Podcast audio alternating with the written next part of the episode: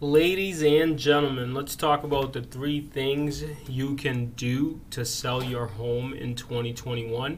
There's good news. Houses are still selling. It is a seller's market. There's a lot of buyers out there. However, with that, there's a lot of obviously problems in getting people in to get the highest possible offer. You still got to coordinate all that stuff.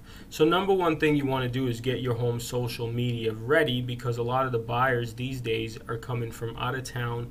People are moving and relocating simply because they don't need to go to work anymore. They don't need to commute, and a lot of people can work remote. So you got to make sure your home is ready and being advertised on social media properly. At DNA Realty Group, we do that very, very well. So you just want to make sure that your realtor understands that. A lot of these buyers are coming from out of town and they're searching the local area. And once they do the search, they then start looking for the home they want. And if your home is not there, you're simply not in the competition to get top dollar.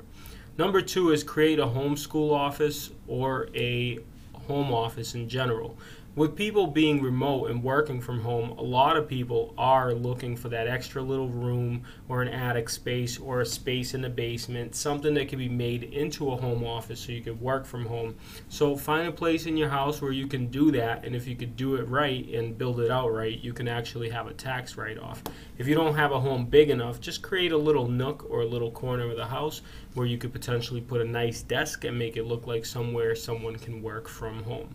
And number three, which is the most important, don't jack up the price. I understand that a lot of these houses, we're in Massachusetts and New Hampshire, are going over asking price, especially if it's a nice piece of property. However, if you price it at the top of the market, it's going to be very hard to get buyers to compete against each other and drive the price up.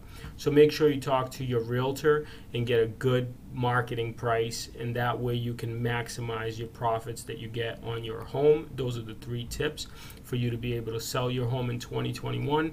If you want to sell your home or you want to know the value of your home, check out the links below, and I'll see you soon.